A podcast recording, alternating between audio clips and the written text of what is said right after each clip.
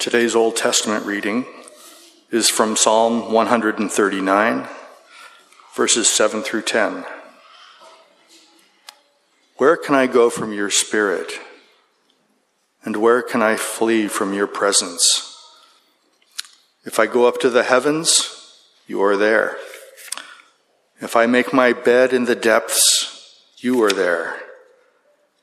If I rise on the wings of the morning, if I settle on the far side of the sea, even there your hand will guide me. Your right hand will hold me fast. This is the word of the Lord.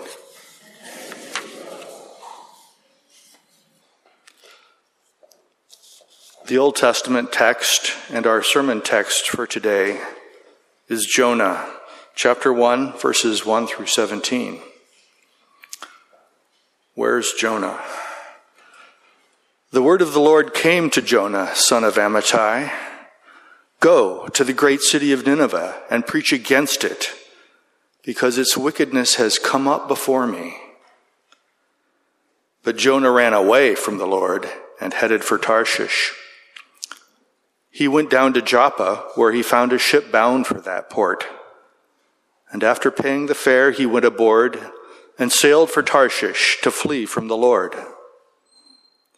Then the Lord sent a great wind on the sea, and such a violent storm arose that the ship threatened to break up. All the sailors were afraid, and each cried out to his own god. And they threw the cargo into the sea to lighten the ship. But Jonah had gone below deck, where he lay down and fell into a deep sleep. The captain went to him and said, "How can you sleep? Get up and call on your God.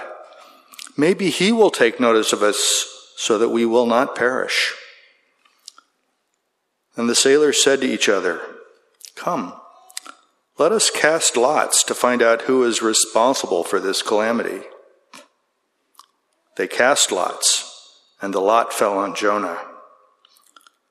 So they asked him, "Tell us, who is responsible for making all this trouble for us? What kind of work do you do? Where do you come from? What is your country? From what people are you?" He answered, "I am a Hebrew, and I worship the Lord, the God of heaven, who made the sea and the dry land." This terrified them, and they asked, "What have you done?" They knew he was running away from the Lord, because he had already told them so. The sea was getting rougher and rougher, so they asked him, What should we do to you to make the sea calm down for us?" "Pick me up and throw me into the sea," he replied, "and it will become calm. I know that it is my fault that this great storm has come upon you." Instead, the men did their best to row back to land, but they could not, for the sea grew even wilder than before. Then they cried out to the Lord, "Please, Lord, do not let us die for taking this man's life. Do not hold us accountable for killing an innocent man, for you, Lord, have done as you pleased." Then they took Jonah and threw him overboard, and the raging sea grew calm. At this, the men greatly feared the Lord, and they offered a sacrifice to the Lord and made vows to him. Now the Lord provided a huge fish to swallow Jonah, and Jonah was in the belly of the fish 3 days and 3 nights. This is the word of the Lord.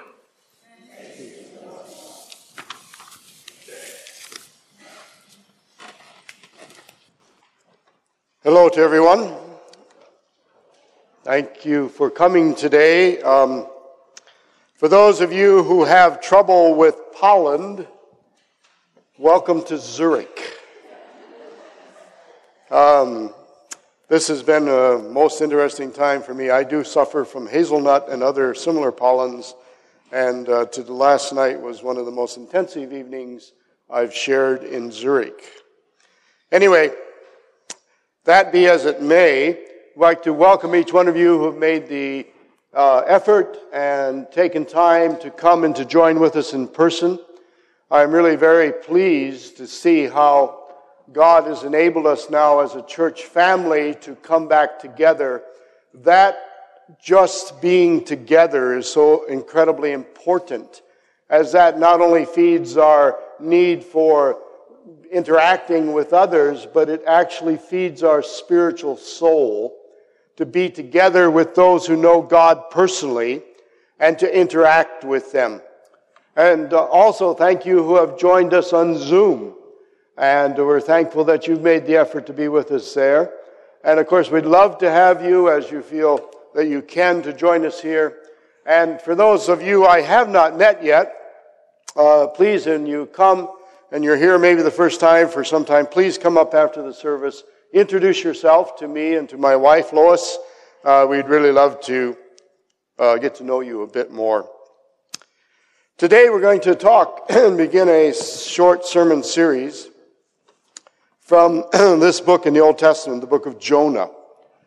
Now, God's Bible is given to us first and foremost to reveal and to explain to us or to introduce us to God Himself.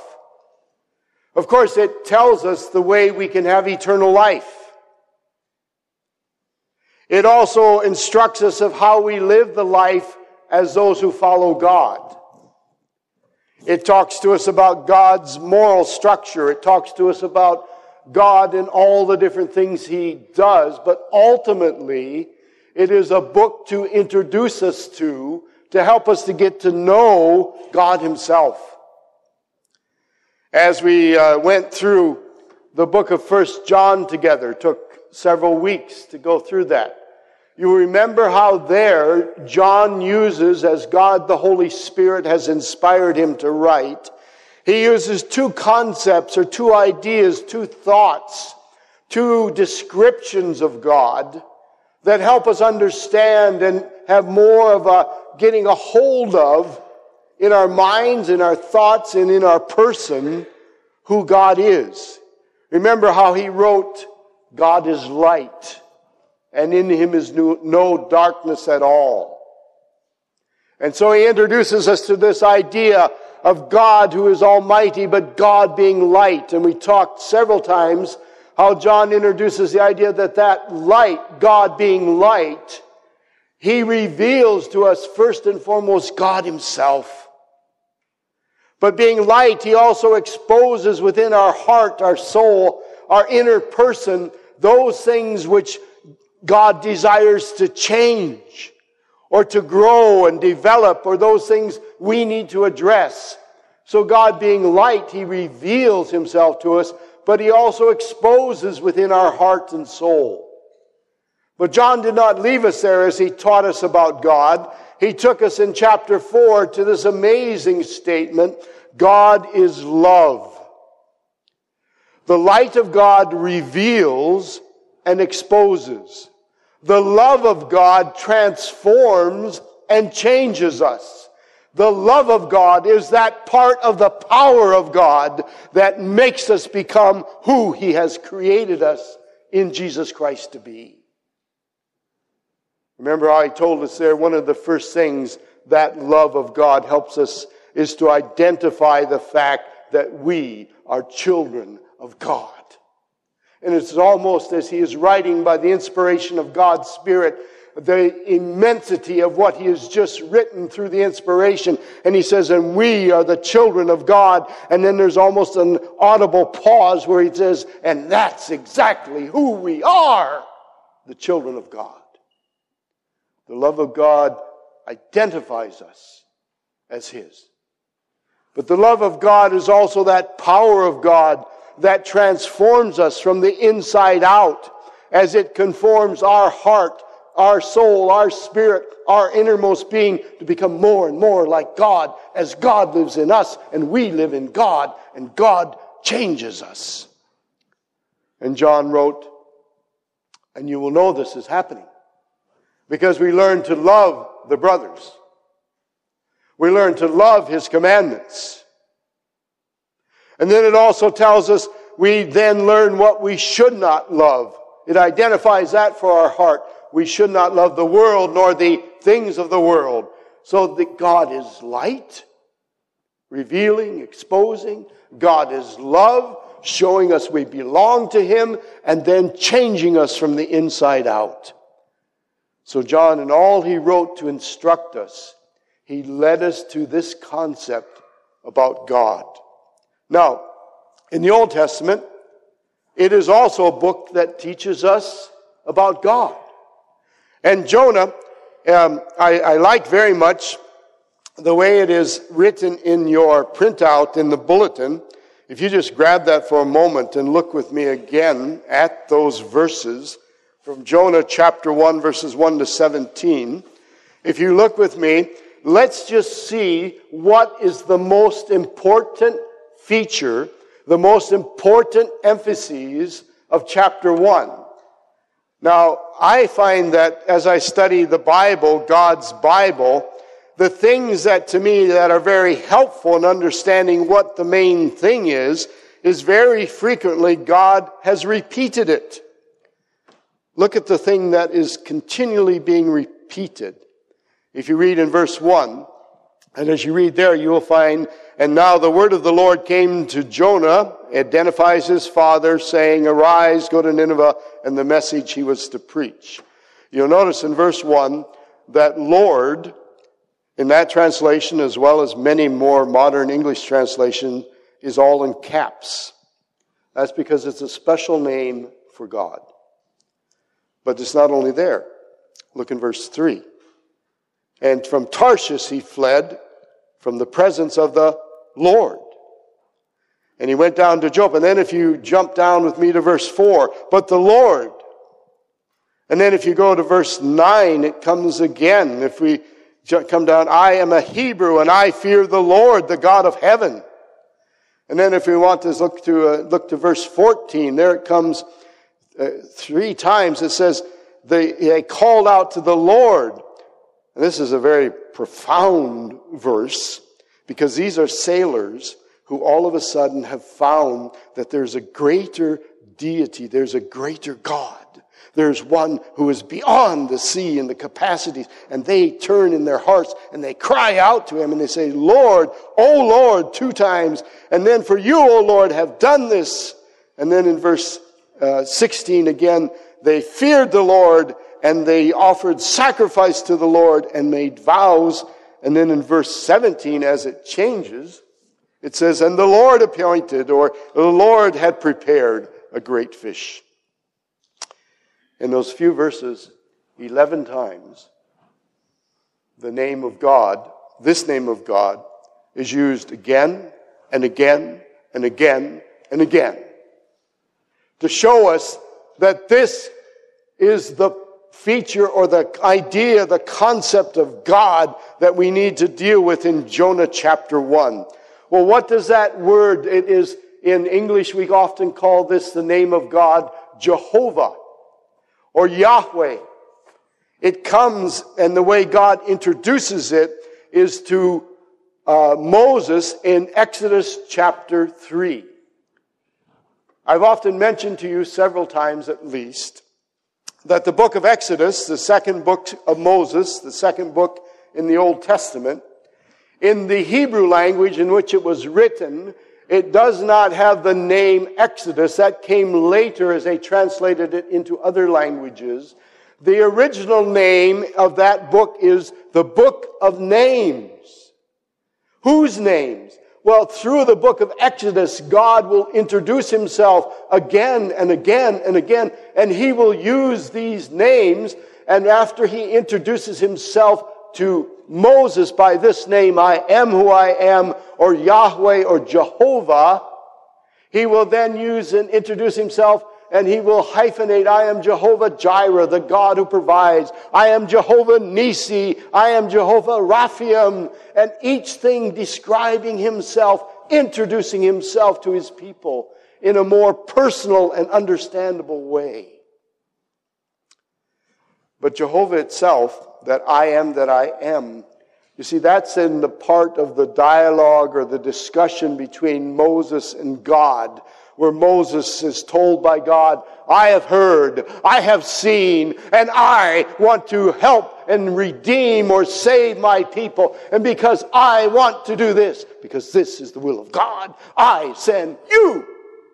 Oh, and that's the same problem we're going to find with Jonah.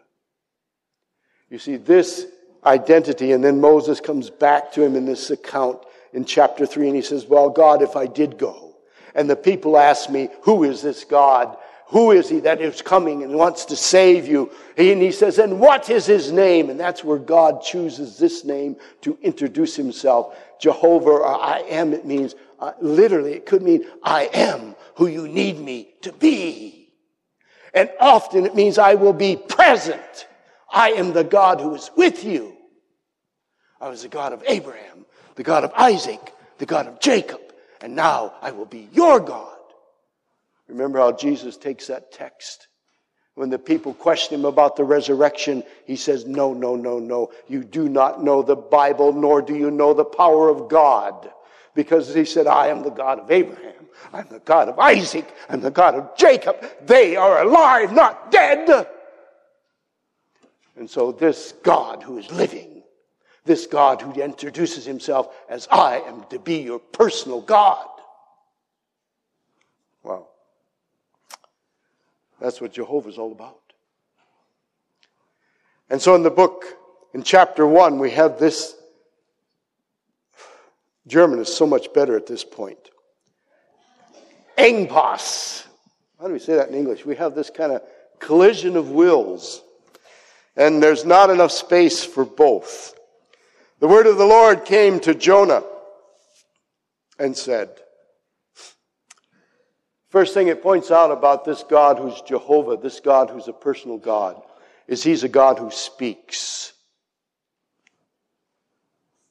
I remember when one time I was reading to our children one of the C.S. Lewis children's series. And in one of the books, there's this incredible moment where Aslan, which I really enjoyed, this personification of Jesus Christ in the form of a lion. The reason I really enjoyed it, when I went first to the first place I went as a missionary, the name literally for lion in that language was Aslan. And that made a lot of sense to me then. But in this, he comes into a world which is not yet formed. And the way he creates is all of a sudden he bursts out into song. And as he hits a deep place, there is a valley and a river. And as he hits higher, there is a cliff going up. And as he hits a high note, there are Alps and there are trees. And this concept of God speaking and creating, that's almighty. But here it says, this God who introduces himself as Jehovah comes and he speaks to his individual people who follow him. Can I ask you a question? How many of you have ever heard God speak? I'm not necessarily talking about an audible voice, but speaking to you within your heart and your soul. Maybe through something you are reading and all of a sudden a verse becomes living out of the Bible and you've never seen it like that before. Or all of a sudden, as you're sitting there and thinking, a thought comes and you realize, wait a minute, this is not normally from me. Or something comes and all of a sudden you're presented with a situation that you know you need to fix. You've left it in a messy state in life, and you maybe have said, I will go back and fix it at some time. And there's this gentle nudging, this sense of this is something that needs to be done. The voice of God speaking. The first thing it says in verse 1 is that God speaks. And then what you find is that Jonah, of course, runs. It's interesting. He fulfills the first thing. God says, arise, go to Nineveh. And if you read on in the next verse, it says that Jonah rose. First part of the instruction of God he fulfills, but then he runs away to Tarshish. God said, go here. And he chose to go here. At this moment, we see described in the Bible where the will of man here and the will of God come into conflict. The struggle about the book of Jonah is this, is that all of us seem to have a bit of Jonah in our will and mind. And sometimes we know God says here, and we say, but I think here. Really what that is coming down to is this personal God, Jehovah, what authority does he have? Does he have the authority to do what he wants to do? Is his will good? Or is it that which I choose and pick? And we find through all of chapter 1 again and again, and is demonstrated that God, this Jehovah, this God who is personal, he has authority. And Jonah has fled away from that authority, and it could have been he fled from that. When we get to chapter 3, we find the message he needed to give, and God is going to be very forthright with the people who live in Nineveh. History tells us they were a wicked people. They deserved judgment, but God is coming and saying, this is coming. Not the most comfortable message to be giving, is it? I think where we in 2022 struggle with the authority of a personal God alive and functioning in our lives are in these two areas. One, the will of God for us, and whether our will or his will is what we follow. And then two, the message. Because in 2022, where God says to these people in Nineveh, what you have done, and actually in some translations would say, has come up in my face like a smell. That's how God described sin. In our world, it's very difficult to not become judgmental, which we cannot do as Christians.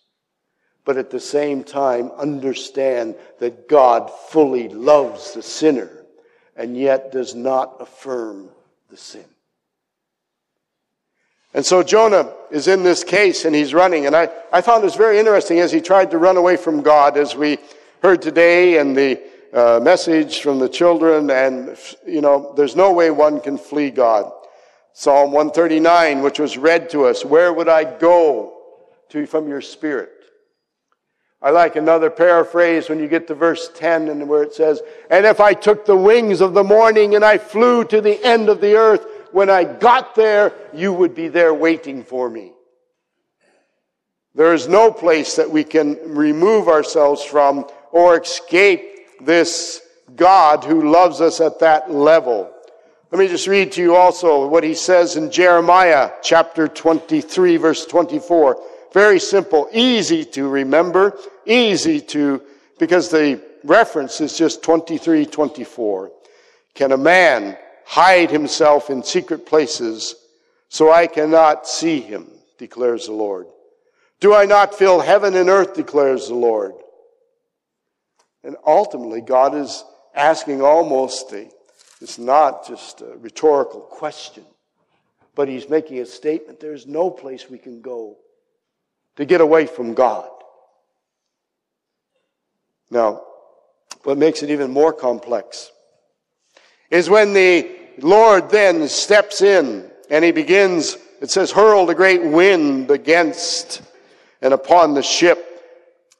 You see, is this personal God really the God Almighty, who has the power to step into my life and the power to work throughout creation and whatever he wills? And in this you find it happening. You know, maybe we could call this, there's a moments of God's providence where simply God works. I just read a lovely definition of providence. Let me read it to you. God's caring provision for his people as he guides them in their journey of faith through their lives, accomplishing his purpose in them. God's caring provision for his people as he guides them in all their journey of faith through their lives, accomplishing his purpose in them. See, the provision of God means God working in us personally but also at the point where the will of God is established in our daily lives. I remember one time visiting missionary teams in the country of Ireland, a lovely, beautiful place. The man took me out to the coast, and as we were at the coast, it was a place where the sea came in and there was a jut of land going out. And as he said, "You see that?" And I said, "Yes, it looks interesting." And then all of a sudden he said, "And right here is where John Newton sailed his ship, between these two pieces of land." And then he told me the story. He said, "You know, John Newton, before he became a worker in church and before he wrote the song Amazing Grace, he owned a slave ship. And he traveled with that from one place to the other. And when he was sailing at that time off that coast, all of a sudden he hit a storm, maybe something like what we find here with Jonah. Anyway, it snapped the main mast of his ship, which meant that there was no way he could control or do anything with his ship. And he knew that he was about to die. And like sometimes those of us in a desperate situation, I don't know if you've ever done that, but I have. I've kind of shot this arrow prayer into heaven. "God, help me." That's what John Newton did. He said, "God, if you save me, I will serve you."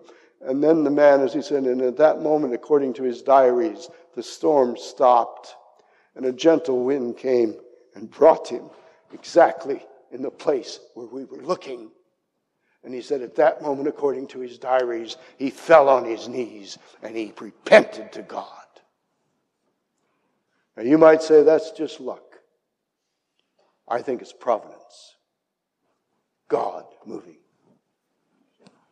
In our missionary years, I remember we were great planners, but sometimes we lacked the detail. You here in Switzerland are so much better. Anyway, what we did is we planned to journey thousands of kilometers and meet two friends coming from a very persecuted place as Christians. And they would travel this direction thousands of kilometers. We would travel this direction thousands of kilometers. We would meet in a city of 6 to 10 million. And we had the day we would meet. And we knew that city we would meet in. The only problem is we forgot to say where and when. So they came, we came, city of 6 to 10 million. And all of a sudden we realized we'd forgotten to fix the time and place. And so I remember saying, "Well, what do we do?" And the man who'd arranged it said, "Well, we must pray." And so we prayed. And as in the middle of the prayer time, it didn't go on very long, he jumped up and said, "We got to go." And I said, "Where are you going?" He said, "I don't know, but we got to go." And so he jumped up and we walked out. I remember we walked out the front door of the place we were staying. We turned to the left, walked approximately 20 meters, turned again to the left, and almost bumped headlong into two people we thought we should recognize, but we almost passed them, and they said, "Hey, Bruder!" Yes, it was them. Now, could be luck. I think it's providence. And I could go on for the next hour and tell you about people who appeared out of the place of nowhere and told people, "You need to go here, and you need to stand here, and you need to stay here, and you will be safe." And they turned around to thank them, and no one was present. The providence of God. You are here this morning by the providence of God, because this personal God, this God Jehovah, wants to speak into your life and mine and see his perfect will worked out in it. And so God moves, and what happens is those people who have given him a place on the ship, they find that they are struggling with a storm much greater than sailors know is normal, and so they're crying out, and eventually as you read down in the verses, you'll find they cast the freight overboard, which means they were definitely fearing their lives, and then they come and find Jonah sleeping in the bottom of the ship. You see, Jonah, God said, "Here," and Jonah said, "No, I'm going here." Then he literally physically checked out. He physically walked away. And then I think because he was down in the ship's hold, and I don't know about you, but if you're in a storm and the ship is going up and down and up and down, I don't think I could sleep very well in the bottom unless I was emotionally exhausted. So he checks out physically, and then he also does it emotionally, believing if I turn it off physically and I turn it off emotionally, I then have shut down the spiritual channel of God into my heart and soul. Have you ever tried that? You hear the word of God speaking to you, and all of a sudden you tried to change places. You tried to do something different to move your mind, or you shut down emotionally. And if people come and start to speak to you about it, I have done it sometimes where my response has been anything but gracious. It's almost as if I was a dog upon whose tail you wanted to step, and he turned from being a loving person to a rawr. We've seen it, haven't we? How do we deal with God calling us? And then the amazing thing is not only that, but then look, they wake him up because they realize something is happening in that order. And look what they say to him. Tell us on whose account this evil has happened and why. Listen to his confession. I am a Hebrew. In other words, I'm very religious. I fear the Lord. Well, actually, God said go this way, and you went that way. God said this way, and you said that way. The amazing thing is sailors who knew nothing about the God he was talking about, except they had experienced the greatness of his power in the seas and what they were going with, and understood he was greater than they. And yet they, as they heard him with this account, they said, what are you doing, man? If your God is like this, why are you doing this?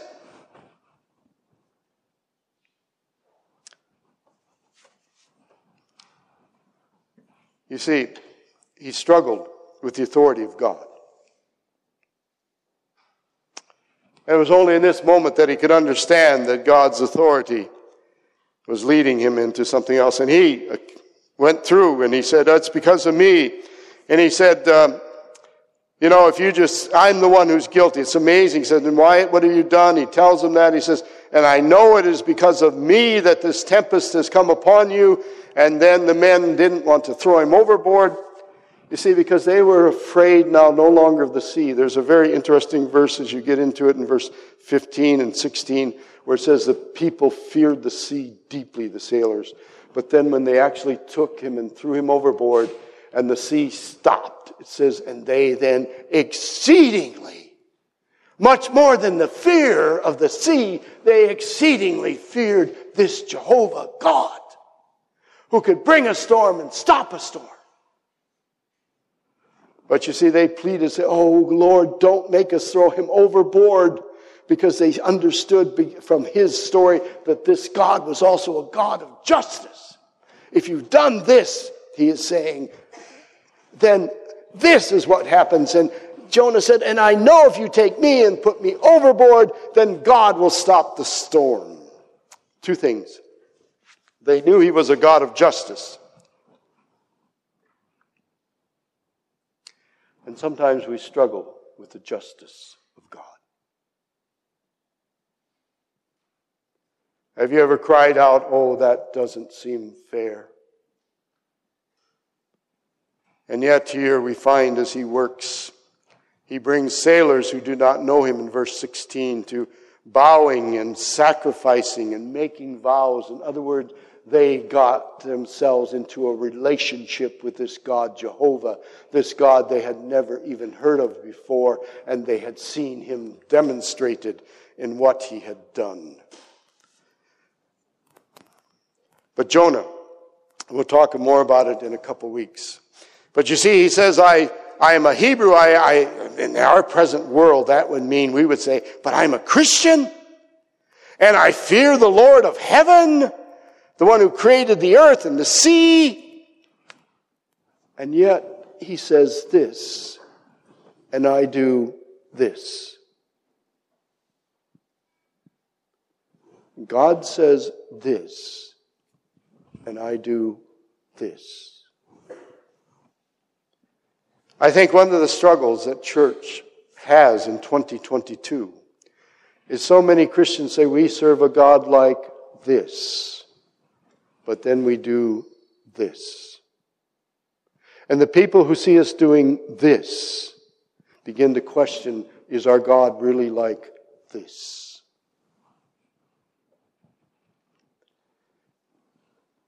And the struggle, but the reality I find is that within me, there are some of these similar characteristics to we read about Jonah. I know so much, but do I live at the place of what I say I know?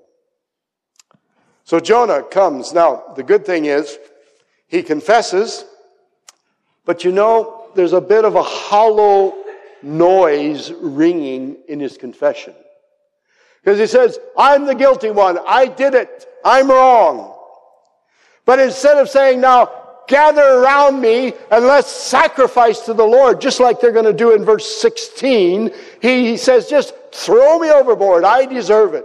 You see, he was not ready, even at that point, to say, God has said this, and he's still going this way. Okay, I deserve it. I'm going this way. But rather than coming back to God and repenting, you see, sometimes we just say the right words, but we don't mean it in our heart.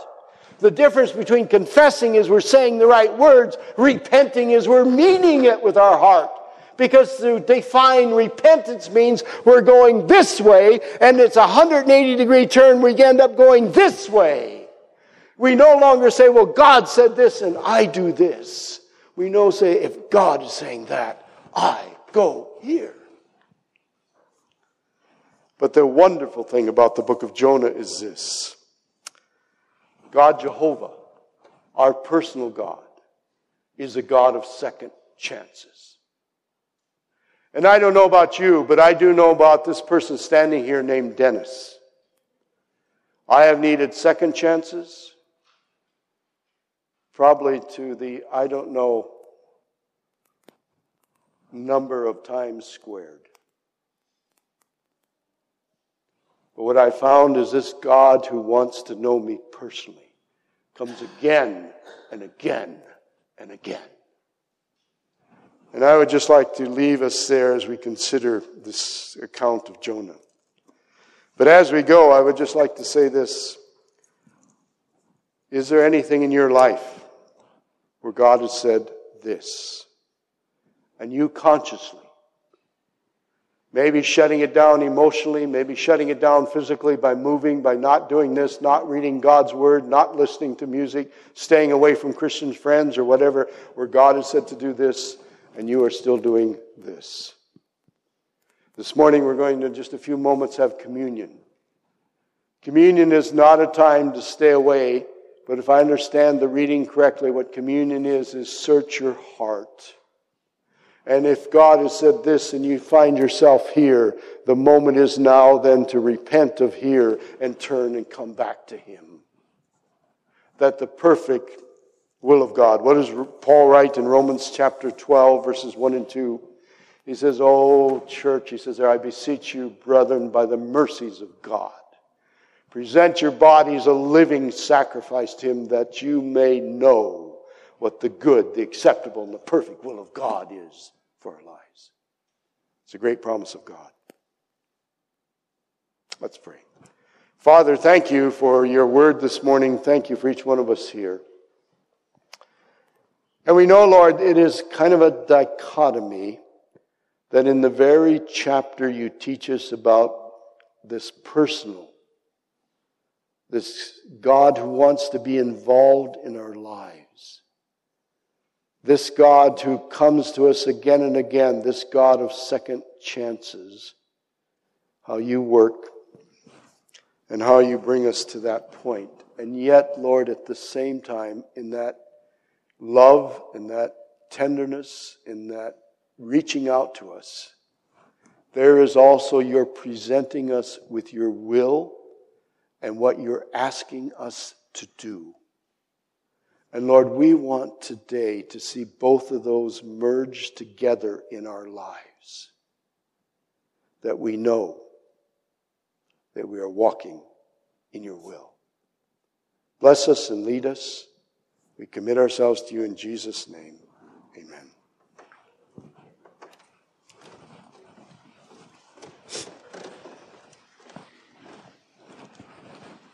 I'd like to just go with us now into communion. We've talked a lot about this in the last weeks. On Monday, Thursday evening, we talked about the idea of how communion comes out of the Passover and how Jesus was the great Passover lamb from God. And how when he took the bread in that process and he said, "This is my body," of course, they understood maybe much more deeply than we did. But this is what we're invited to today. You see, we've been studying about, in the book of Jonah, we've been studying about a God who is personal. A God who's involved in our lives in all ways and working out his will. Also, one of the derivatives of the name Jehovah is the word from which we take the name Jesus. That moment when God became incredibly personal. And Matthew describes it as he describes his birth to come, and he says, "And you will call his name Jesus, for he will save his people." And then immediately continues writing, quoting from the prophet Isaiah, saying, "And his name is Emmanuel, God with us." There is no greater demonstration of how personal God wants to be with you and me than what we celebrate today, that reminds us that he gave his life for us. He broke the bread and said, "This is my body," and he gave the bread to them, so it represents his body, which took upon himself all of our sin. And then at the end of the meal, after they'd eaten, he took this cup, which was the cup of redemption. And he says, "And this is the new covenant in my blood." In that moment when God moves from the old to the new covenant, and it is inaugurated, it is put into place by the very death and life-giving of Jesus for us. And that covenant, of course, is, "I will be your God and you will be my people. And I will write my law, or I'll put my law in your mind, I will write it on your heart. You will all know me and you will not need any to teach you, because I will teach you," that personal God. And then eventually that tremendous phrase, "And I will remember your sin no more," to forgive to the point where it will never be called up before the throne of God again. And when we celebrate this, what Paul writes in 1 Corinthians chapter 11, he says, "And you do this, you proclaim the Lord's death." We believe Jesus died on the cross for us. And we believe he is risen from the dead. You know, today is Orthodox Easter. And one of the beautiful ceremonies they have at sunrise, some of our folks went to the lake and worshiped. There they have a beautiful ceremony where the congregation goes inside. The pastor or the priest goes inside and shuts the door. And as the dawn is getting ready, the congregation rotate around the church and they begin this chant, "Where is he? Where is he? Where is he?"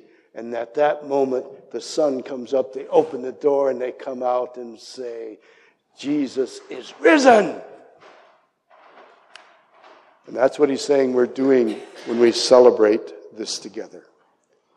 And as I said earlier in the sermon, if you're here today and all of a sudden you've been thinking, "Well, there are some things I need to get right. There are some things that God said you need to do this, and I went and did this. Or I'm not there yet." Could you just take a moment in your person and bring that to God? Just like the sailors did. Sacrifice, make your vow, and then come and partake. So I'm going to pray, and then the elders will join me, and then please form two groups and come from both sides and go back, and then we'll take the elements together. The Lord bless you. Father, thank you again for this time together. Thank you that we can worship you and really be here. To know that Jesus is our personal God. And to know, Lord, as we have celebrated in these last Easter week, that you died on the cross and you're risen from the dead. But that is not the end of the story, so to speak. The reality is that you're coming again, and we can know you and expect your coming. So, Lord, as we partake of this, we worship you. We thank you that your body was broken for us. We thank you that your blood was given, your life, that you could begin the new covenant with us. Thank you in Jesus' name. Amen.